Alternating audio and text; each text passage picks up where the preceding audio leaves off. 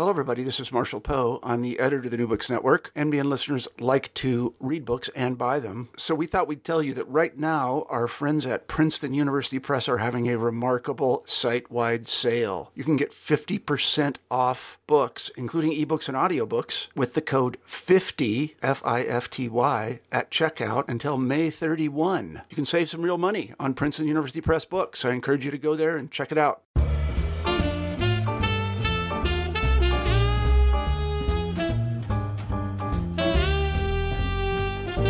Hello, everybody, and welcome back to New Books and Music, a podcast channel on the New Books Network. My name is Kimberly Mack, and I'm a host for the channel. Today, we'll be talking to M.L. Liebler about his book, Heaven Was Detroit From Jazz to Hip Hop and Beyond. M.L. Liebler, welcome to the show. It's great to be here. Thank you for having me. ML, I wonder if you would begin the interview by telling us a little bit about yourself. Oh, Kimberly, there's so much to tell. Um, let's see. Well, I have been teaching uh, at, at, Wayne State University in Detroit since 1980 uh, in the English department, but I also um, have taught in what we had was the American Studies department a little bit, and I continue to teach in what is labor studies, uh, history and culture of the working class at Wayne State. Uh, I've been a poet all of my life, and uh, well, since I was seven. And I've published 15 books. Um, from the recent uh, batch has been from the Wayne State University Press Made in Michigan series, and um, including Heaven Was Detroit uh, was one of them, but mostly they're books of poetry. I also work with musicians and record, and I've recorded uh, albums with the likes of Country Joe McDonald, Peter Lewis from Moby Grape, Al Kooper. Um, I'm trying to think of all the people, and then my own magic poetry band that I've I've had uh, in the Detroit area since the mid '80s, and I also direct literary arts organizations. Uh, I started directing the Poetry Resource of Michigan in the mid 80s. And then I uh, became the founding director of the National Writers Voice Project in Detroit at the YMCA uh, in 94. And I did that until 2005, I think. And currently I'm directing uh, the um, longtime Detroit cultural organization called the Detroit Writers Guild. So those are the things I've traveled uh, to do work for the U.S. State Department, cultural work um, in many different countries, including Palestine, Russia, Afghanistan, Israel, and you know uh, many European countries as well. So the, that's that's my story.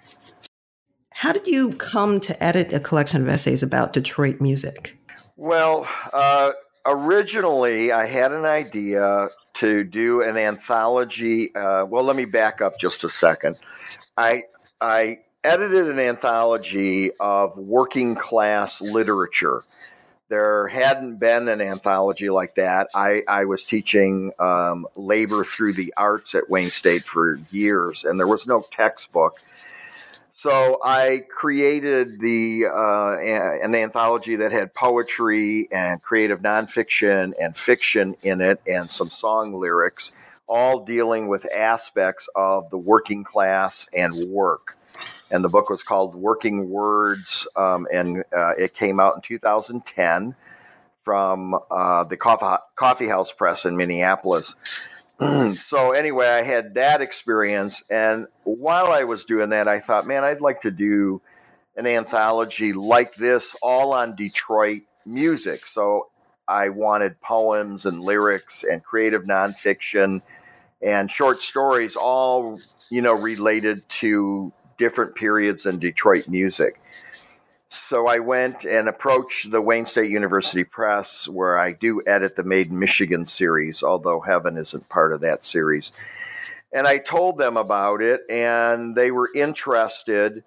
Uh, and they asked me if I wouldn't reconsider to have the book be more or less creative nonfiction slash nonfiction.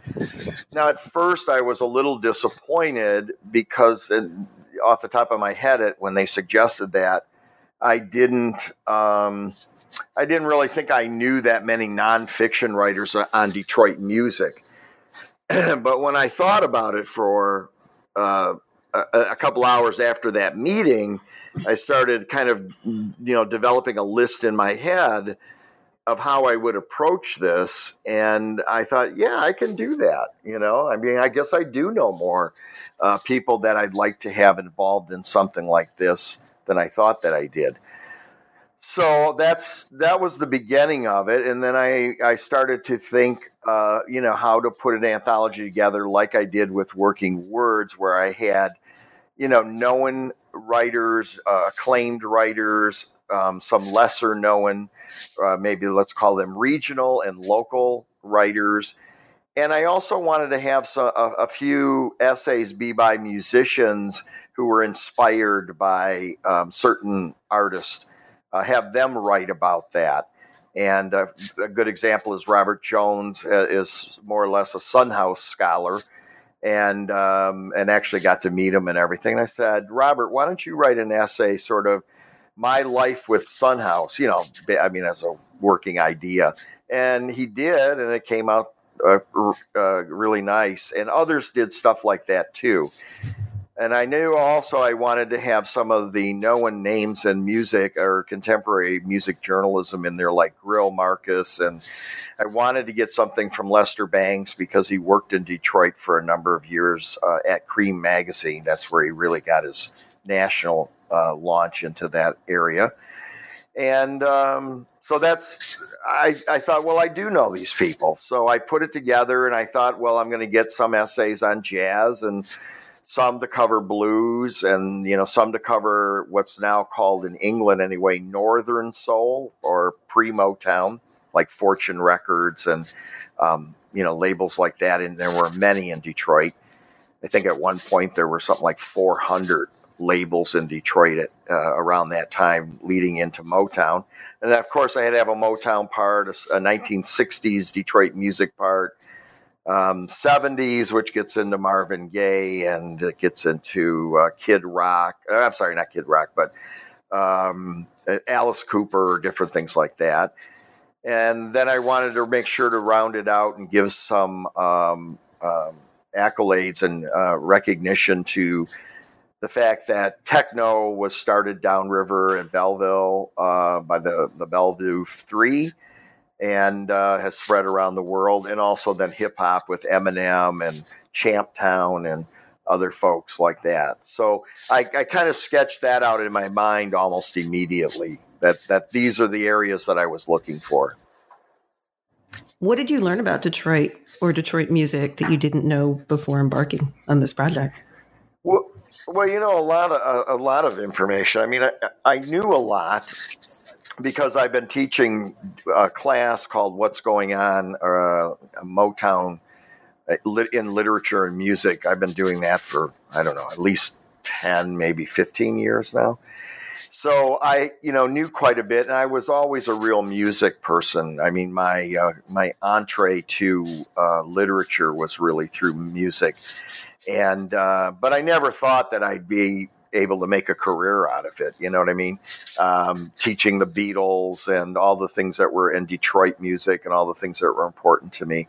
Uh, I, I, just didn't even give that any thought. I mean, I was happy teaching freshman comp, you know. So um, when they offered these other ideas to me, uh, I was excited about it. But I guess some of the things that I, I learned is I, I can always learn more about Detroit jazz um, fortunately, in my Detroit class, I do have one of the authors of one of the articles in there, Jim Gallert, uh, come to my class, and he gives a very nice uh, presentation on Detroit jazz. And they wrote that famous book that's called Before Motown.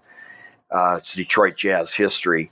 And uh, I sometimes teach the Arc of Justice book, which is, I think, has music in the subtitle of it or jazz in it and he tailors his talk around um, that period, which is the 1920s. in Detroit. And, you know, when that first started happening, and then when I, you know, read what he was doing, I learned a whole lot about how jazz started in Detroit, the importance of it starting in Detroit, and how it continues to connect to not only uh, you know the soul music, but also rock and techno and hip hop, and um, so that's one area uh, that I learned about. And then some of the other essays that are in there, I I specifically wanted essays on some of the lesser known uh, Detroit artists. So what I mean by that is um, in the rock section, there's Third Power, uh, which was a '60s band, and I didn't know that much about them. I'd seen them when I was like 15, but I didn't know that much uh, about their history. So until uh, Willie uh, Wilson wrote that essay. So I looked for stuff like that, like Champ Town and hip hop. Uh, I wanted Champtown in because his name is maybe not internationally as famous as um, as Eminem for hip hop, but he's the guy that started rapping in the late '70s in Detroit as a young kid. Eventually built a reputation locally that Eminem and Kid Rock and others sought him out to learn their craft. And I mean, they all acknowledge that to be true. His name is Brian Harmon in, in real life. Uh, so he's kind of known as the godfather or grandfather, at least, of Detroit hip hop music. And, you know, not enough people know that about him. So I wanted an essay on him. Uh, he didn't do it, but uh, I had a good music journalist do that. So that taught me a lot about the early days of hip hop, for example. So I learned a lot about jazz in Detroit, which I didn't know as much as I thought I did. And then um, I, I, also in the pre Motown, I wanted to highlight that period, like of Jack Scott, who is the pioneer of rockabilly, and also Nathaniel Mayer and Andre Williams were on Fortune Records, and they had big hits back in the the late 50s, early 60s, and not many people know about them. So I mix them in with the Eminems of the world and the uh, MC5 and and uh, other you know names that are known. Are there any essays that particularly resonated with you? You know, ones that really, really spoke to you, and, and why?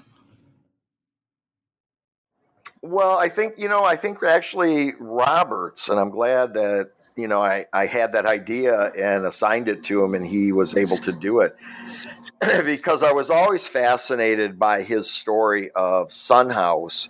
Uh, Son House being the, the guy who taught Robert Johnson how to play and uh, really is credited in many uh, publications um, and in scholarly work as the the originator of the Delta blues, and I knew little bits of of his story, and uh, but through Robert, I gained a lot more information, and then the fact that he lived and died here in Detroit. Um, seemed really, you know, like an, an important thing to me that I wanted people to know about because he's the innovator of that, and he is um, forever, you know, uh, here in Detroit with us, you know. And so I wanted that story. I'm always interested in the in the um, sort of contemporary jazz part that comes out of the '60s in Detroit with John Sinclair and his Strata record label. That's why I wanted a piece on that. And then the other um, group, uh, both of them kind of subversive at the time, was Tribe tribe music, and I wanted an essay on that. Um, and I did learn a lot more about it. I mean, I knew about Strata per se, and I knew I had even a couple of tribe albums from when I was a teenager, but I really didn't understand the history and the connections and uh, you know to to the contemporary jazz world beyond Detroit. Were there any essays that you had to exclude, but if you had the space, you would have included them? Well, that is a really good question because um, after the book came out, uh, I did start, or when it was in publication and you know was beyond uh, changing, I did start to think of other um, artists that should be represented uh, in the book. And at you know, of course, with the excitement and the hoopla of Heaven Was Detroit, um, and it has sold really well. And I just happened to be looking at some other music books on on my Kindle last night, and Heaven Was Detroit popped up, and it's it's still number forty in music books, um, you know, and that's a couple of years after its release. So that was pretty amazing to me. Um, but I have, and then there it, once the excitement at, at first, then people, you know, the press and everybody else said, "Hey, will there be a Heaven Was Detroit too?" And I was thinking of all these other uh, types of possibilities that would be included in it. And, um, you know, I, I, I, thought maybe so. I don't know if Wayne State is ready for that, but um, let me think about it because some of the people that have come to mind, uh, I think, I don't think there's an essay per se on Art Tatum in there who really is from mm-hmm. Toledo. I think, uh, but spent a lot of his musical career uh, or honing it anyway here in Detroit. Um, I would I would like something you know on I, I, would have liked something on him or in a in a volume two. Uh, I would have liked to have gotten into a couple more of the more obscure '60s bands that were important at the time uh, in in in the Detroit area. There was a group here called Carousel. There was another radical group that was even more radical than the MC5, and they lived with them called the Up. Uh, I'm, I'm good friends with the the leader of that group, uh, and I'd like him in a, in another possible uh, rendition to write about the Up.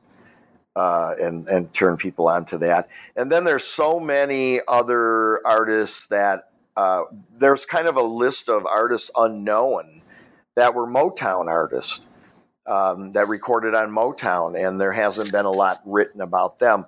One is the, this white group from Grosse Pointe uh, that had a hit uh, called um, Love's Gone Bad, and they were the underdogs. And I hear a couple of them are still alive and in the area. I would have liked an essay on the underdogs and um, some of the lesser, maybe an essay on Mabel Johns from um, from Motown, maybe an essay on uh, the group that Cheech or not Cheech, but uh, Tommy Chong was in. I'm blanking on their name at Motown. He was a guitar player, a real good guitar player, and he was in this band. Um, so some of that stuff, maybe a couple of the other isolated innovators of techno would be cool um, to have, and some of the younger groups maybe picking, you know, from that group, from that you know that mm-hmm. group of musicians. Dave, Dave Marsh, in his forward actually made a little nod to Toledo, um, as you just did. Um, Toledo being just over the the boundaries, you know, about um, 50 miles, 60 miles away from Detroit. Um, are there any other, besides Art Tatum, any other Toledo groups or artists that had a lot of um, play in Detroit that you might include in that second volume if you were to do that? Yeah, well, you know, actually, Kimberly, and I mentioned it there uh, when I was down there in January, uh, and I don't know if people, you know, forgot about it, but I didn't. Uh, that I kind of had an idea, and I, I, I mentioned it to to you and others, but I had this idea based on our conference that was going on between G- Detroit and Toledo that I'd like a second version, let's say, of Heaven Was Detroit, uh, would probably have a different name, but to be a combination of these artists who came out of Toledo that I learned a great deal about and then researched after uh, our conference. And I'd like it to have, you know, maybe 10 to 12 Toledo artists um, and, and, you know, another maybe 10, 8 to 10 of some of these Detroit artists that I'm talking about that really weren't covered you know, uh, Dinah, Dinah Washington married Night Train Lane and lived in Detroit. Uh, that would be a great story to have in, in a book like that. So I, in my head, kind of um, outlined a book that would be like that. And in doing that and researching, I mean, there's a there's a blues scene that comes out of of the Toledo area that I'd like people to know about. Um, I think what is it, the Mhm. Hines Farm? Uh, that needs to be in a book, you know, that gets attention, that people know about that and the blues uh, connection between Toledo and Detroit. Then the jazz connection, um, I think it's a colleague of yours, is really a scholar of Jon Hendricks. That would be a great uh, jazz contribution uh, on him. I think that's his Yes. name. Is that right? Jon Hendricks. Yeah, and uh, and then of all things, shortly after that, imagine this. This is this is divinity, if you will. I'm watching. I think it was Fargo, and I hear this song uh, "Moanin'." I, I don't know if you're familiar with it, but I really it was kind of an a cappella sounding thing, and I, I thought, wow, that is I've never heard that before. I looked it up, and it was by this group that Jon Hendricks was. There were like I think there was a woman, a guy, and him. This vocal group, and they they did that record. So you know, here's uh, Jon Hendricks Mhm. after that in my living room, um, and I thought he's got to be in a book like this. Uh, of course, Art Tatum is is a natural for a book like that. Then I started looking up other in other genres of music, and I found that um, and, and and tell me if you know this uh, and we're aware of this, but the the founder of the group Boston is from Toledo. Uh, I think his name is Tom Scholz, if I'm right. I did, Uh, did you know that? No, I did not. Yeah. See, I know stuff now about Toledo that I have to tell the world about. yeah, the Boston's from there. Um, then there's this uh, really, and I already have the writers assigned to these things if we can get this book off the ground. But uh, the Soledad Brothers, I don't know if you've heard Yes. of them. They they were part of the white. Yeah, you're kind of a white stripe scholar, so they came they came out of that, and I think a couple of them or all of them still in some way work for Third Man and um, or the one of them I think does the literary end of Third Man. So Yes, I thought Ben Swank people- is at Third Man. Yeah, Ben, that's right, that's right. So I thought, you know, we gotta we gotta highlight these guys because I've heard them back in the day, and I thought they were kind of interesting.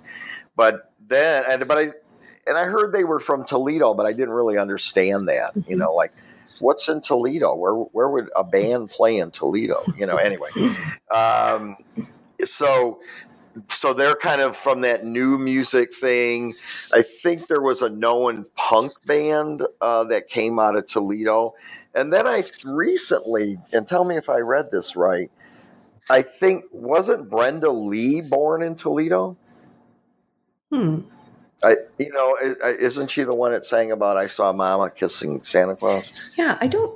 I don't know. I don't Something know. like that. Yeah, that that I'm not sure about.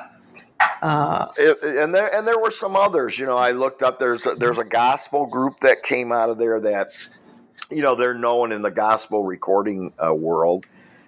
And, uh, and and without looking at my notes, uh, there's probably some other uh, amazing artists that have come out of there. So uh, once I get a green light on that concept, um, you know that's gonna that's gonna come to light. And it the the Wayne State Press asked me when I presented that idea.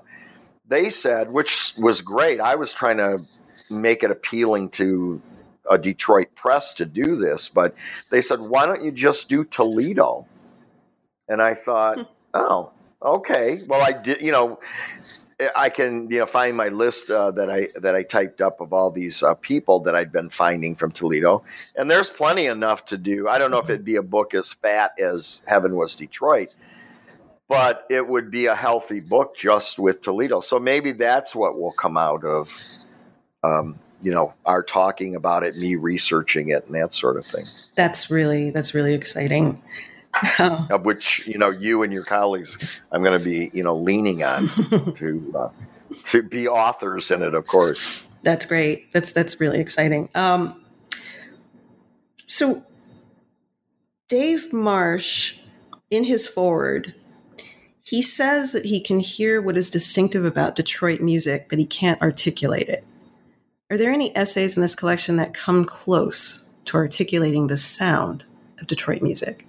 You know, I here's what I th- I think that he's right, and I know there is a distinct uh, Detroit sound that in whether it be jazz or in blues or even in in soul music and rock.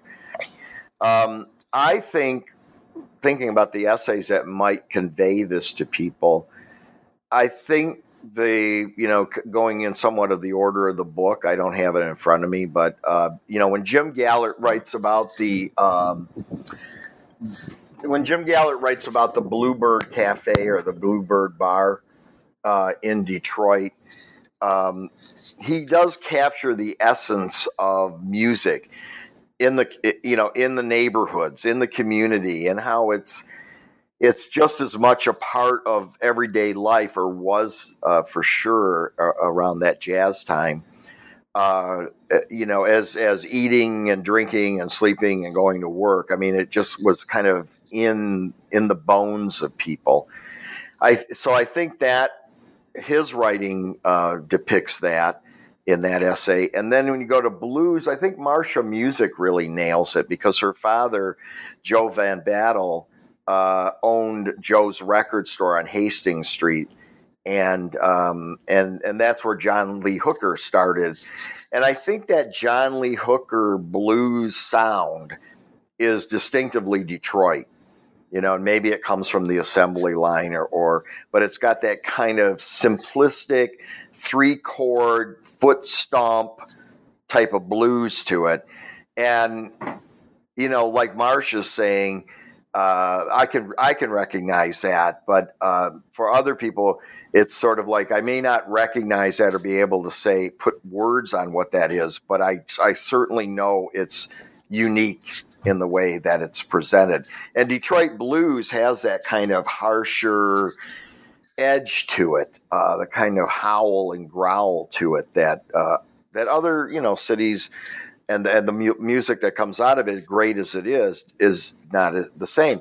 And the same goes when you get into the soul with Fortune Records.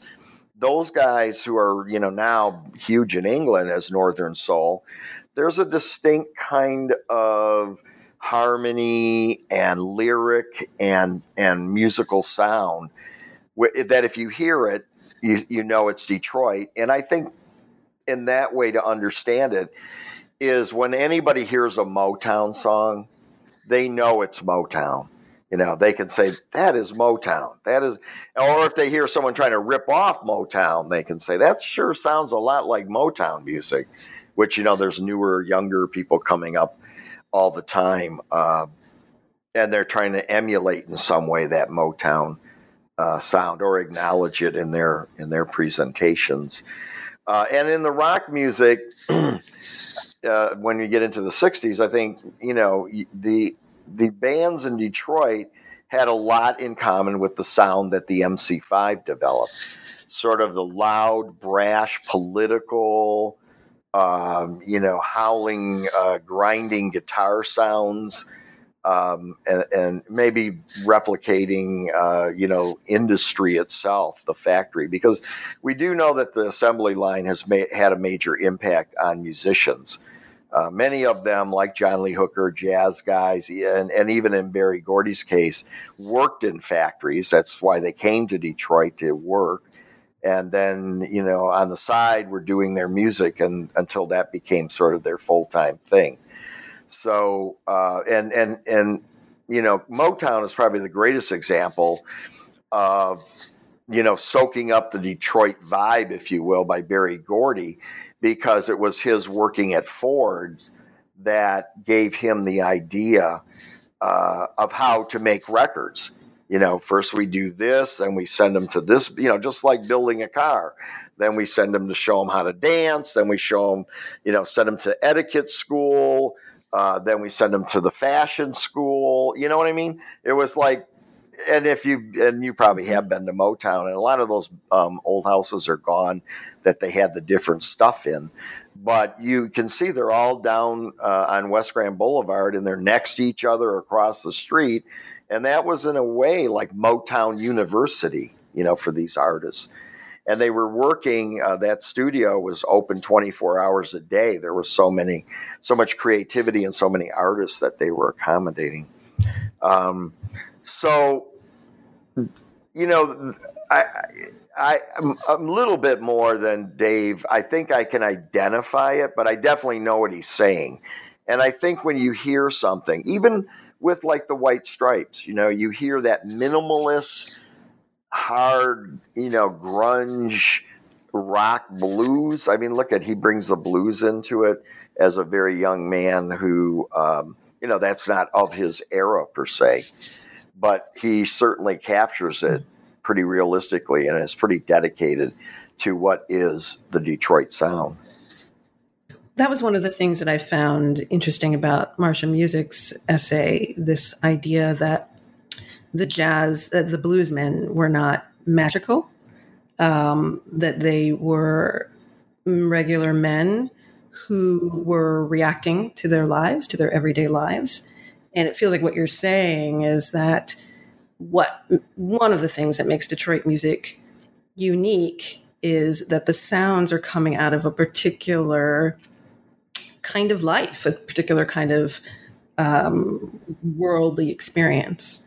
Well, I you know I guess that's a good way to to to look at it and put it too. Is see and it's true in Toledo because you guys are close enough that it, that it had to rub off down there as well. But you know, we there's a certain culture in Detroit and Toledo that is way different than even you know, it's similar a little bit to Cleveland, but not quite. It's similar a little bit to Pittsburgh, but not not quite. In Detroit, and I used to talk about this uh, overseas quite a bit because I've taught before this book came out and everything. I would teach my Motown class in Germany. I taught it in Russia. I taught it in other places like that, uh, Israel, and um, I mean, you can do a whole civil rights class on just things that happened in Detroit and its history. But um, the the thing that I was, uh, you know, the, the, when I would talk about that, there is a certain kind of humanity that Detroit artists have. I mean, not that artists here aren't just as egotistical as many around the country, whether they're poets or musicians, but there's a certain humble aspect uh, to it. And in many cases, in general, the artist who came out of Detroit stayed either connected to Detroit in a, in a, in a big way or never left Detroit and and that's kind of a Detroit thing. Uh, for example, I'm good friends with Duke Fakir. Now he's the last living member of the uh, Four Tops. Well, the Four Tops back, and I didn't know all the Four Tops, but I do know Duke pretty well. And um, they decided they made a pact amongst each other back in the Motown days that they would never leave Detroit and where you know many others left. And uh, weather is a big part of it, to be honest with you. Smokey, Duke told me Smokey, you know, when winter was really snowy and harsh, he said, "You know what? I've had it. I'm out." You know, and he moved out to Los Angeles, like with Motown, as many others did. But but the Four Tops stayed here, and in fact, Duke lives on a street. Uh, I mean, if you're here, I'll show it to you. I'll take you there. I mean, he lives on a uh, a nice house that he actually had built in the city of Detroit. But it's he lives in a house on a street. Um, you know, Marshall too. Actually, you know, Eminem. He lives on a house. I mean, it is, and he talks about it, makes fun of it. A gated community per se. We don't really have those like they do in other states, but he does, but he lives. You know, his daughter went to school with uh, at a school that my uh, poet friend ta- has taught at and teaches at. I mean, people from Detroit. Jack would have stayed here too, uh, but you know, he found his fame went to a certain level that his musical needs weren't a- be able to be met here. but now he's really kind of returned with Third Man and Detroit and the record company and you know all that sort of thing. So I think that's his way to come back. But um, Anita Baker still lives in a house on Jefferson. You know, my brother-in-law did work for her. He was a handyman, and you know that's Detroit, if you ask me. People live their lives. You know, they may be famous all around the world, but they just come home to their house and you know uh, do their thing.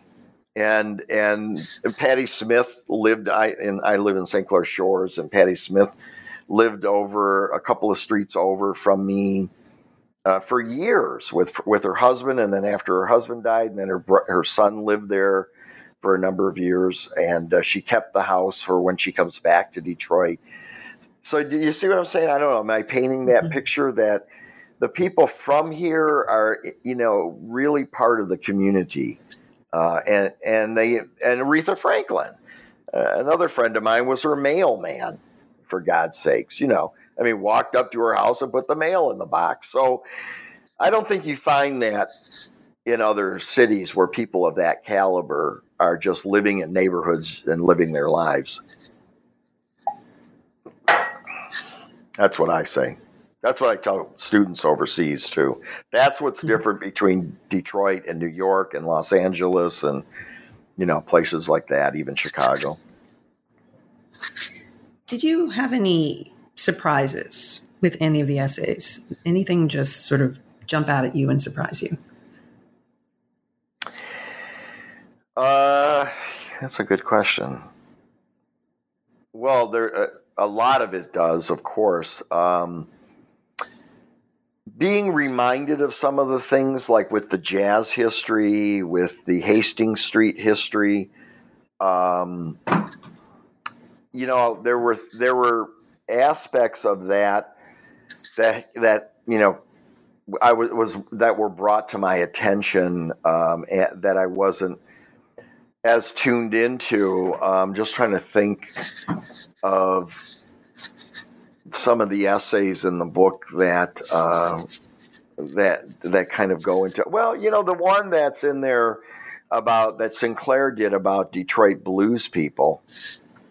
Um, and and the information about Strata, I really I kind of had an idea of what Strata Records was, which is kind of the early mid '60s hipster Detroit jazz scene. But I really didn't understand it until uh, John wrote that essay. And the same with Tribe. I'd had these Tribe records, but I didn't really, and I knew that they were kind of left of center or not in the mainstream, but I didn't get to know it as well. And then uh, Jack Scott. I mean, I'd, I'd heard of Rockabilly and Jack Scott, but I didn't know anything really about him until S.R. Bolin, you know, wrote the essay on it and then that uh, the, the other labels around Detroit. There's one in there on uh, Click Records, which was kind of in Troy.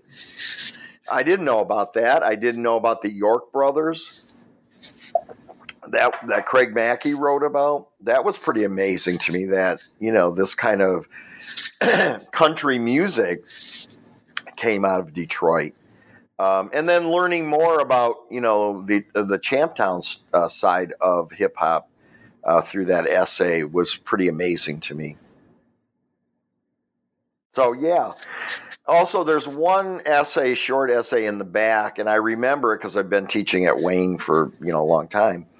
But there was this coffee house. I don't know if you have the book in front of you, but there was this coffee house. Uh, it's in the last section of the book, and I knew about it. I'm blanking on the name right now, but um, I knew about this coffee house, and um, I might have even read poetry in it at some point in way back in the day.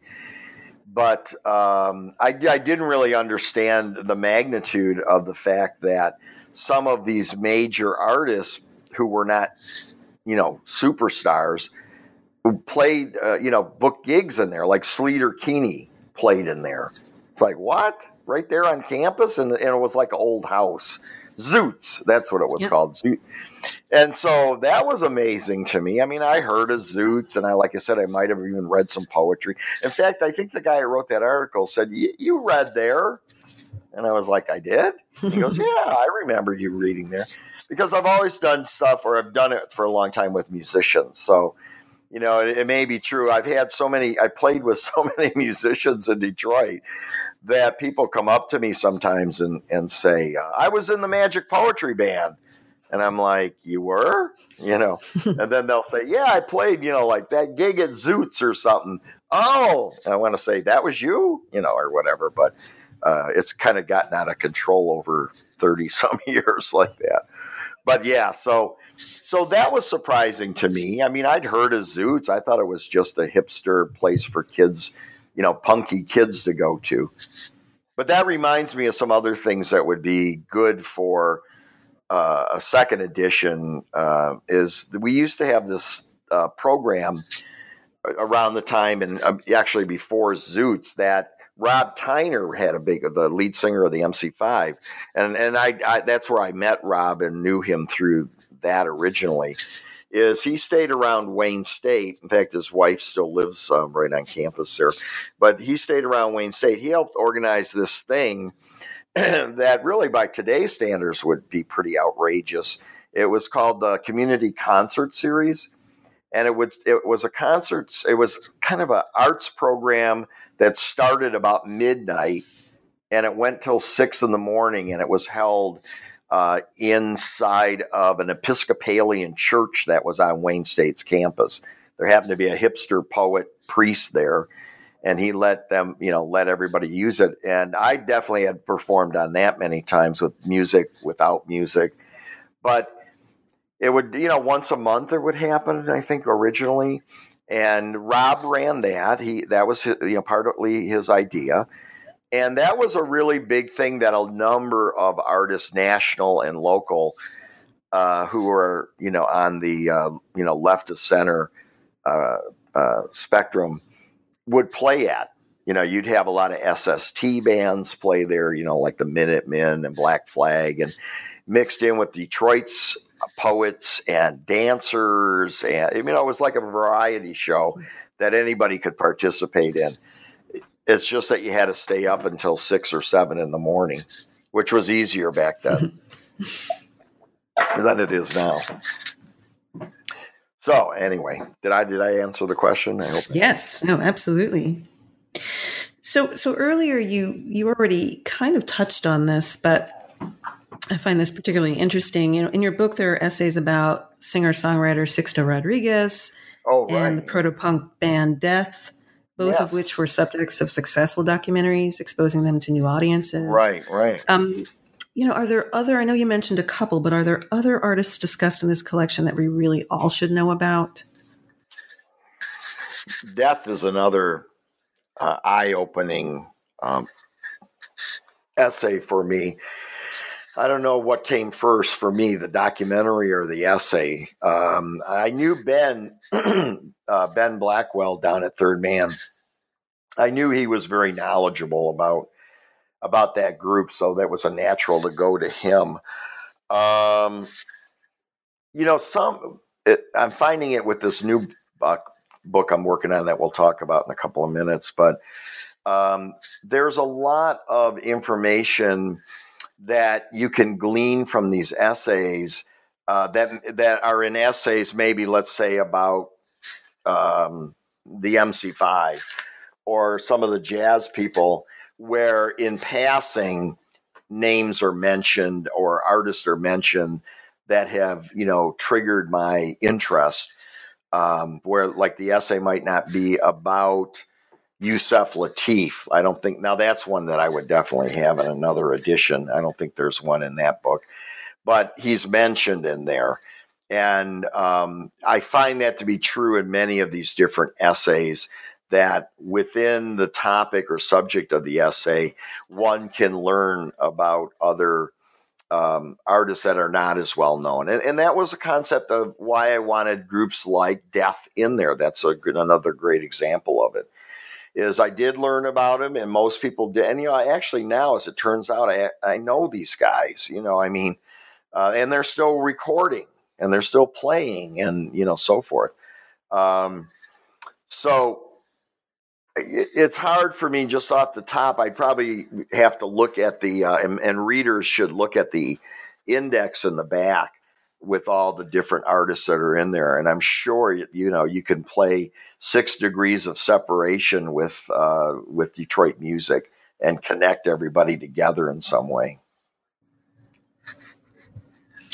Are there any current bands that you can think of that might make it into that second version if there's that second version coming? Yeah, there's um, there's a group here, and I've reached out to them, and I think they're pretty interesting. Um, it's a group called uh, Flint. I think it's Flint Eastwood, and um, and it's really this this this uh, female artist and I think her brother, and then they have some musicians that they use for their programs. And um, I find their music really interesting, interesting enough that I've asked them to, or asked her anyway, to come to class and talk about it. Uh, uh you know, and she's definitely kind of on the breaking scene. I think we'll probably hear more about her as time goes on.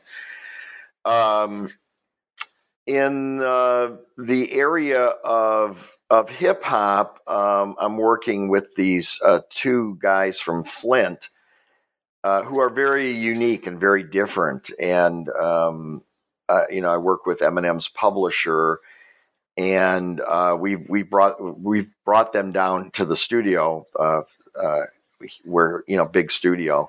And we're kind of just starting to work with them. In fact, I'm going over to the studio tomorrow. I think you know, people will hear from them. They're kind of a cross between, or have a sound like um, I was uh, t- saying, like Death Cab for Cutie music. This one kid creates all this music. He plays, I don't know what he said, 15 or 20 instruments. And the other guy um, sings, has a really nice voice, and mixes a little hip hop in like Weeknd. So it's kind of like Death Cab for Cutie meets Weeknd you know what I mean? Uh, you know, the, the, the one kid is Caucasian, the other is African American. The music is kind of alternative, interesting uh, music, and then the um, uh, Phil does uh, writes the words to everything, and and has a great voice. So I don't know. Maybe you'll hear from them, and then you know you'll say, "Hey, I heard it on on this bro- uh, podcast." but they're pretty interesting. I think we're going to hear more from them. Great. Yeah. Well, ML, we've taken up a lot of your time. I, I have a final question for you. Mm-hmm. What are you working on now? I thought you'd never ask, Professor. um, well, here I'm working on three things right now. Um, one, I'm actually four now that I think about it. Um, one that has been more or less put to bed and is in production at the Michigan State University Press is a book called I Just Want to Testify Poems About Detroit Music. And um, that is part of what I was shooting for the first time uh, when I mentioned to you about it being a literary anthology versus an mm-hmm. essay anthology. And um, so the, what I've, we've done, uh, I brought Jim Daniels on board. Um, uh, he from Detroit, but teaches at Carnegie Mellon. And between the two of us, we have put together this fantastic uh, collection of poems and lyrics.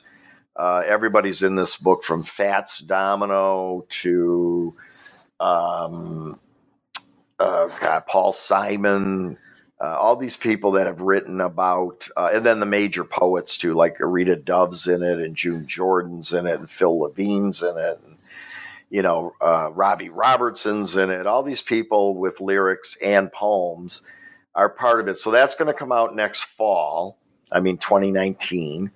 Uh, I'm working. I've been working on my memoir. Um, you know, for a few summers, and it's actually uh, taking shape. And my memoir is all based on my, you know, various connections I have to music like each chapter is titled after an artist, not necessarily a Detroit artist, but um, like for example, the first chapter is Elvis and Beatles, and there's a Dylan chapter, but there is an MC5 chapter, there is a Four Tops chapter, you know, there's things like that in it, and they're all kind of stories that I have connected to these artists, uh, national and mostly national and local.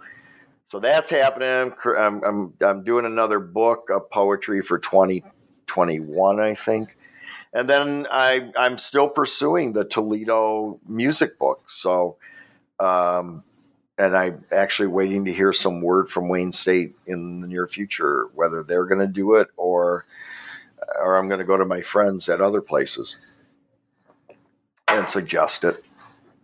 So that's kind of what's been occupying me. And and like I was saying with the the the poetry book, we're going to have an index in the back too because so many artists local and national are acknowledged and mentioned in many of these pieces that uh, we want to be able to um, have readers uh, identify and, and, and and we'll have a like in that book we'll have a, a bibliography that refers them to you know books on these artists. Wow you have a lot going on these all sound like great projects yeah. Well, I want to thank you for being on the show today. I really enjoyed it. Thank you. Oh, I'm I'm grateful to have a, a some time to talk with you. Uh, you know about Detroit music. All right. Well, take care. Okay. Thank you. Appreciate it.